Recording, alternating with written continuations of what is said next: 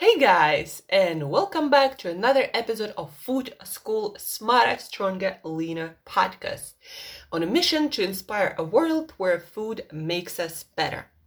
You know, guys, um, I think more and more about how we human beings um, just so creative, and that gives us a lot of solutions and brings a lot of awesome things into our lives. Like we can fly around the world we can we can do so many things. We can fly into space uh, right? Uh, but also it can mess us up. Like we're so creative. We decide to make all these different food combinations just because we can but we don't really have the science yet to say to tell us that it's good or bad for us. Uh, at some point we will but it's not that point yet. And that's why we have to rely on more on experience of our own experience of other people than on hard science on hard studies. And so food combining I can't say at this moment that it's a hard science. Like there are there are studies that prove that it is right. But from all the experience of different natural naturopath naturopathic doctors, natural healers from all the natural healing clinics, like clinics where you can fast and uh, restore your digestive system, your gut health by changing your diet, your lifestyle.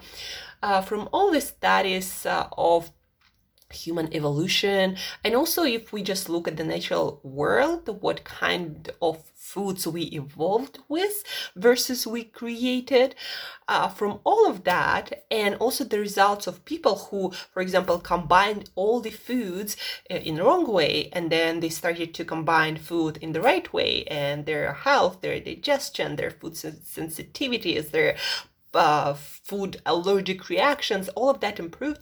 So from from all of that, we have this data on possible best food combinations for a human digestive system. Um, so, yesterday, for example, I finished, I read it at some point many years ago. That's why I'm familiar with food combining. But now I decided to get deeper into the subject and to um, to relearn to review all the knowledge that I accumulated back then.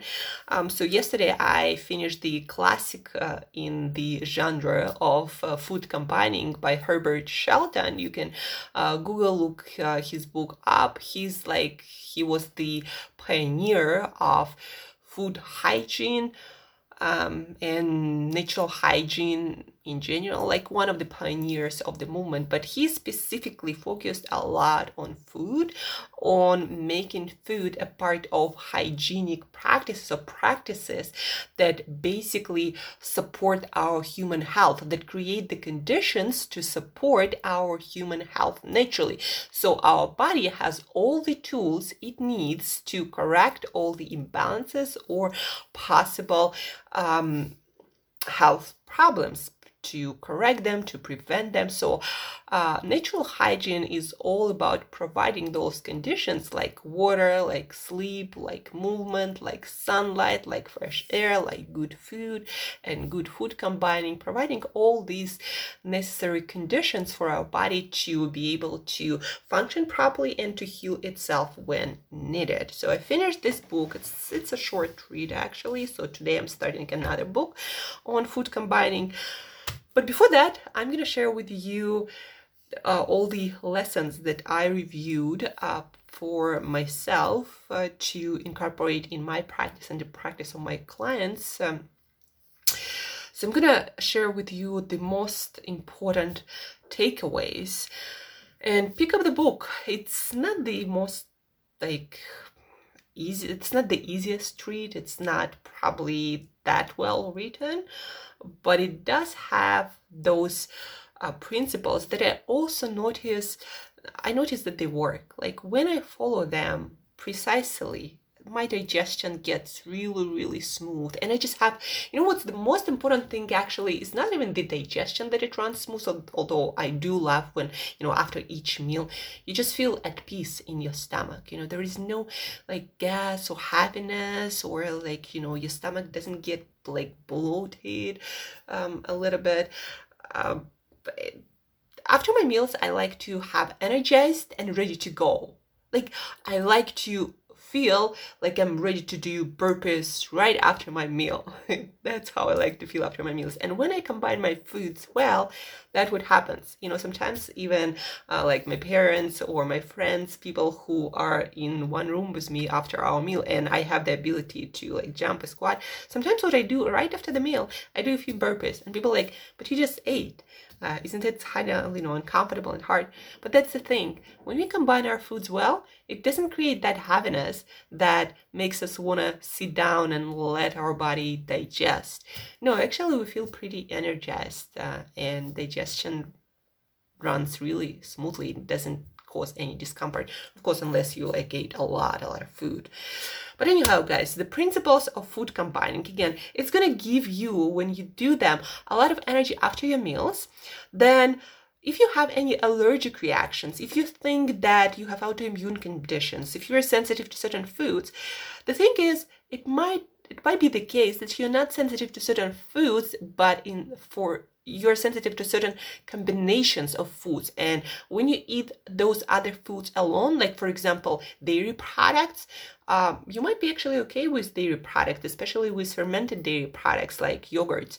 Um, but you need to eat them alone without combining with other foods. So it might actually reduce a lot of those sensitivities and allergic reactions and the foods that you thought you couldn't eat might be actually okay by themselves. So, a lot of energy, um, much less food problems, you know, food sensitivities and other similar reactions. Uh, and then, as a result, much uh, less inflammation in your body.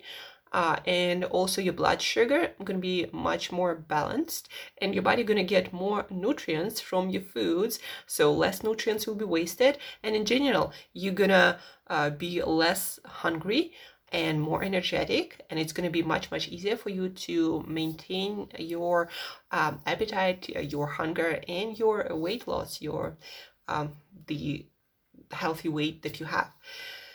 So let's begin uh, some of the basics of food combinations. Uh, as we talked previously on this podcast fruit. Fruit is best when you eat it alone on an empty stomach. First thing in your day.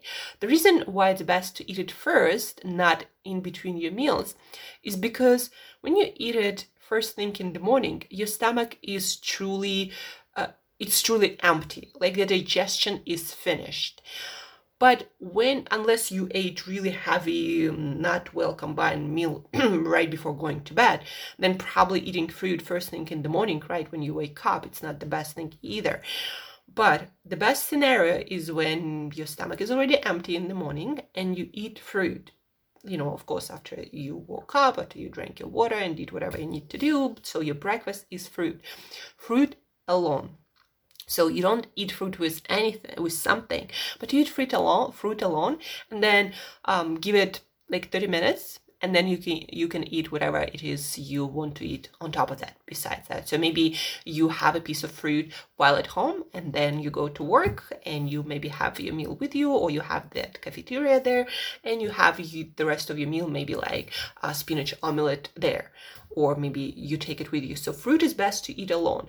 And in between meals, what happens, guys, when we eat something else like proteins, like fatty foods, so like starch, maybe beans or potatoes, they take time to digest. So if you decide to snack on fruit in between your meals, they're actually gonna mix that fruit with the rest of the food in, still sitting in your stomach because it takes much more, uh, many more hours than we think it takes for digest different um, our meals, especially again proteins, starch, fats, uh, they're quite slow to digest. And so when you snack on fruit in between meals, you're actually just mixing those foods, and that can create a lot of fermentation and gas and um, heaviness in your stomach, and like you know, your pants might get a little bit tighter because just the bloatness in your stomach. So, fruit again, the best time to eat fruit is at the beginning of your day, and that's it, and you're done with fruit till your next day. Um, some hygienists even recommend fruit till noon to help your body to like cleanse itself, you know, and move stuff out. Um, and that actually works, moving stuff out. So you might adapt it too, but uh, the most important rule is eat fruit alone, eat it on an empty stomach, 30 minutes before you, your other meals and you'll be fine. The only thing is to add, it seems that acid fruits, uh, things like grapefruits, oranges, lemons, limes, and super acid. Like if you uh, eat some some acid plums, like really acid, they do not combine well with sweet fruits like bananas or persimmons or mangoes or papayas or dates. So uh, the golden rule of food combining is eat your sweet fruit, um, like again bananas, either by themselves or with subacid fruits like maybe berries, maybe sweet cherries, maybe sweet uh, uh, apricots and peaches and all these other uh, fruits, and then super acid fruit uh, like grapefruit, eat them by themselves or with subacid fruit like berries. That's the next level, you know. For now, at least do fruit alone first thing in the morning. The next one starch, things like beans, things like potatoes, also semi-starch foods are cooked carrots or cooked beets and there's some more probably but like potatoes sweet potatoes yams beans uh, um, also any sorts of grains like uh, rice no matter like brown or not brown the quinoa buckwheat uh, oats uh, all these grains things they are starchy too so starch does not combine well with any protein. So be that fish be that meat or eggs or um, cheese and other dairy products. So all that starch it's best eaten um, with green vegetables. It's actually the best possible combination because it also helps to um, smooth out your digestion and makes it a little bit more efficient and move stuff, you know, around a little bit better. So starchy foods with non-starchy green and colorful vegetables like all the greens, all the, like kale, spinach, Brussels sprouts, broccoli, bell peppers, tomatoes. Tomatoes, although it's a fruit, subacid fruit, but yeah, actually tomatoes might not be the best combination with starch. I forgot about that. But other than that, um, bell peppers, uh, broccoli, Brussels sprouts, uh, all these non-starchy vegetables, they mix really well with all this starch like potatoes or yams or beans. And to that combinations, it is not recommended to add additional fats, even olive oil or coconut oil. Uh, just eat your veggies with your starch by itself or very little oil, if any. And for sure, no protein. So, again, no fish, no meat, no eggs. Uh, that's the best possible combination. So, if you decide to eat things like beans or quinoa or buckwheat, they're best combined in a salad or with broccoli, Brussels sprouts, onions, uh, you know, mushrooms, bell pepper. So that's the best combo. Um, I mean, for starch and vegetables then if you want to have something fatty um, like nuts like uh, avocados like olives like uh, oils olive oil or coconut oil or avocado oil uh, best combined again with salad like salad greens or non-starchy vegetables like kale like broccoli like uh, brussels sprouts um, spinach uh, swiss chard uh, bok choy all of these vegetables they combine really well with oils and fats. Um, then protein rich foods like well first of all you know i'm actually guilty of that. Uh, they recommend to not combine more than one protein food per meal. So if you decide to eat eggs then eat just eggs. If you decide to eat fish then eat just fish fish. If you decide to eat meat then just meat. For most people that's the case. For my like case it's not the case.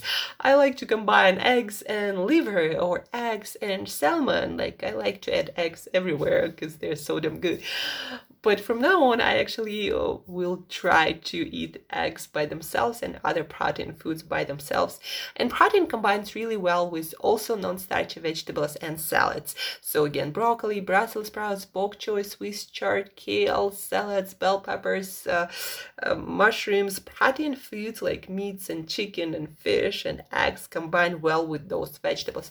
But it is recommended not to add additional fat. So uh, eat protein rich foods uh, with the fats that in them like fatty fish like sardines or salmon for example or even beef you know there is a lot of fat in that meat. So adding additional fat is not really a recommended practice. And that's also that i do sometimes like coconut oil or extra virgin olive oil. And i'm gonna also rearrange that so I just eat my proteins with the veggies and it's also the best combination. So protein foods with non-starchy vegetables also helps to move stuff around and digest it properly without causing you any problems. Now, um, a, an interesting combination uh, that uh, I learned about that seems to go pretty well for human digestive system is nuts and cheese. So natural cheeses and natural nuts, plus things like salad greens or other non-starchy veg, uh, they seem to go really well together. And sometimes you might even find those salads um, in a lot of restaurants. So like some sort of salad greens and then some walnuts and some maybe um, the feta cheese on top. So there are quite a few of those salads. So that actually not a bad combination, except very often they would add fruit to that and that might set the whole digestive pro- process off. So but combining nuts and cheese for example as a snack also seem to be pretty good but adding vegetables to that especially greens seems to be even more beneficial and helping with the digestion of fats and um, but in general, things like cheese and nuts, they're quite uh, difficult to digest. So eating them by themselves for especially sensitive digestive system uh, might be the best practice. And not all of the nuts all together. Like things like peanuts, for example, that are starchy, but also have a lot of protein, a lot of fat. Uh, they better eaten by themselves unless you extract the oil from that then you probably are okay with adding it to a lot of vegetables. But yeah, cheese and nuts might be an okay combination, and greens, a lot of greens. What else? One protein, at a meal. They also recommend in the book to eat one starch at a meal. So, uh, what do they mean by that?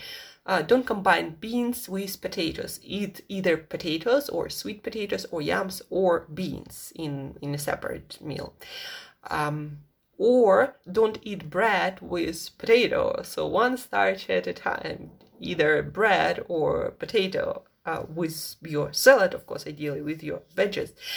And what about desserts, guys? Desserts, um, they talk kind of funny about desserts in the book. They say because it is a combination of sugar, highly processed sugar that does not require any digestion really, uh, and starch that comes from flours. Uh, it is starch plus sugar and they require different digestive processes and so by themselves most desserts is like bad combination for our digestive system and our blood sugar especially.